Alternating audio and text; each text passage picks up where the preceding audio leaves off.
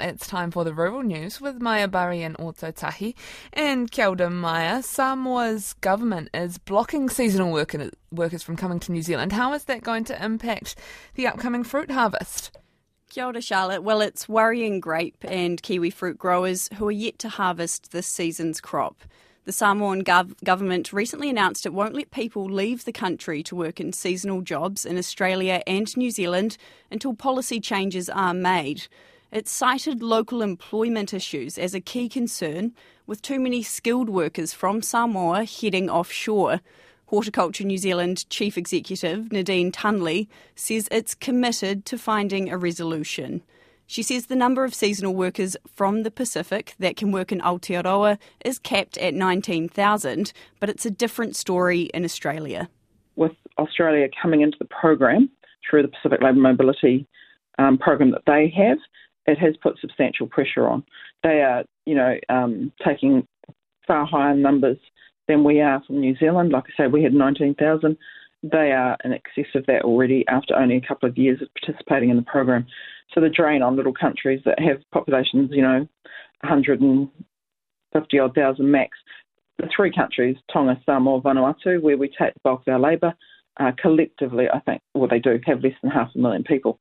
So when you've got you know, Australia taking significant numbers and something we've been doing for 15 years now, um, it creates problems in their own countries that they need to have some time to work through. Are most of the RSE workers from Samoa already in the country for the season's harvest? No, unfortunately. Um, our peak probably intake starts in February um, and usually falls over the months of February and the start of March. So timing for us is, is terrible, but again, as I say, we need to respect the situation for Samoa uh, and work through that with them and try and find a solution for everybody.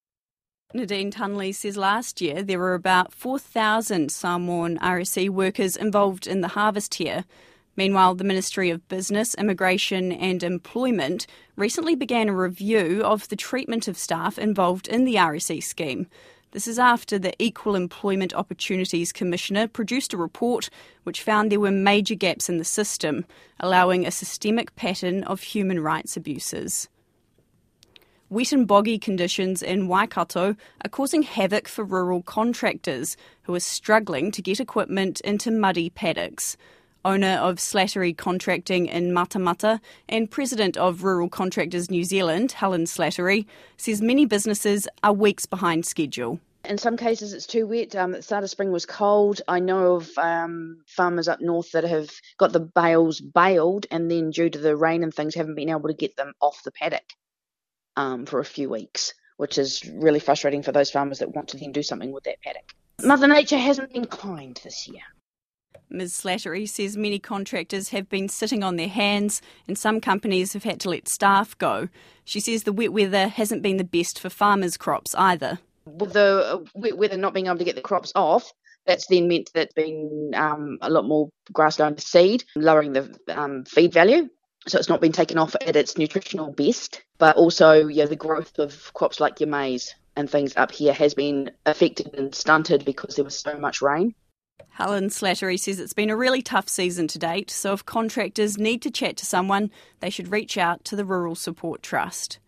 The Gisborne District Council says it's working hard to clear roads and restore access to farms in remote areas after Cyclone Hale caused significant damage. There are 300 identified faults across the Tairāwhiti region, such as slips, dropouts, and damaged bridges, with 22 roads still closed. Council spokesperson David Wilson says there's a lot of damage in the Tauwhareparae Road near Tolaga Bay, which has left farms and forestry operations cut off.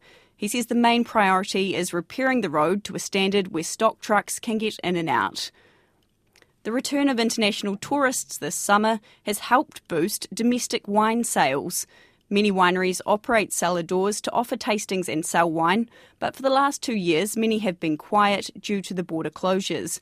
Some even had to close down. New Zealand Wine Growers Chief Executive Philip Gregan says anecdotal reports are that the return of some visitors this summer has provided a good boost to business. He says international tourists are good spenders and are more likely to visit during weekdays. People who visit wineries um, when they're in New Zealand tend to stay longer Uh, they go to more regions. That's all the data says. So they're they're a, a significant asset uh, for the industry. Philip Gregan. And just lastly, the annual Hawarden Ewe Fair in North Canterbury is celebrating 125 years on Friday, but the event is being marked with one of the smallest yardings in the sale's recent history. Last year, the sale was split over two days to accommodate more than 20,000 ewes. But PGG Wrightson livestock agent Kevin Rowe says this year there's only about 11,000 ewes up for sale. I've been going to that sale for about 45 years and certainly been the smallest yarding I've seen in all my time. Probably uh, considering that a lot of sheep, well, some of the sheep, I should say, are from outside the area uh, of North Canterbury. If we took them out of it, uh, it would be very, very small indeed. But yep, that's just the way that's been going over the last few years. And he says the smaller number up for sale is a reflection of the falling number of sheep nationwide. This is probably a good indication as any to, to tell us that um, what sheep numbers are doing in New Zealand and have been for some time.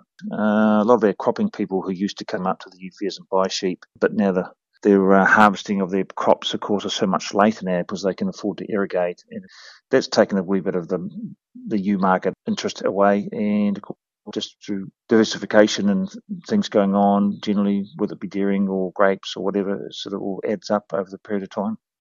That's Kevin Rowe, and that's the rural news for today. Koe te porongo o te tai whenua.